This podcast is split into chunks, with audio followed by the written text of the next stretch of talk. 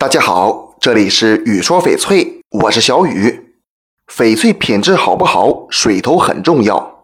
如果翡翠的水头不足，有办法改善吗？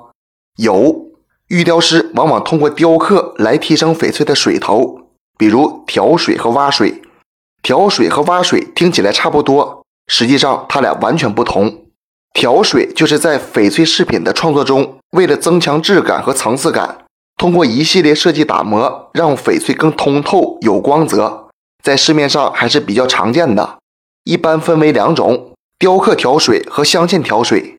雕刻调水就是将翡翠打薄，增强透光性，提高透明度；也可以将翡翠的背面加工成凹下去的弧面，从而扩大受光面积。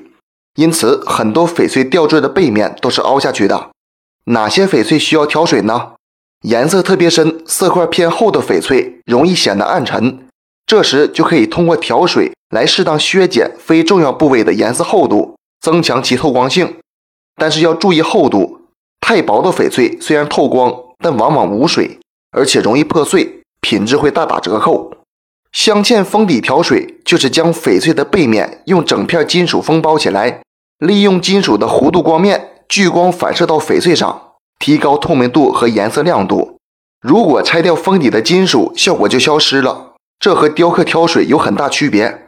调水后的翡翠通透感会更强，但是品质特别差的翡翠调水也不好看。大家千万别觉得调水的翡翠品质一定很差，相反，能调水的翡翠一般品质都还不错。相比调水，挖水则是在翡翠后面挖个坑，让翡翠变薄，从而提高透明度。挖坑的翡翠是很薄的，牢固性很低，容易破碎，不推荐购买。大家买翡翠时一定要注意。这期节目就给大家讲到这里了。小雨呢，每天都会在朋友圈更新精美、性价比高的翡翠。如果你想了解更多翡翠知识或者翡翠鉴定，我都可以帮到你。通过主页就可以找到我，点关注不迷路。那咱们就下一期再见了。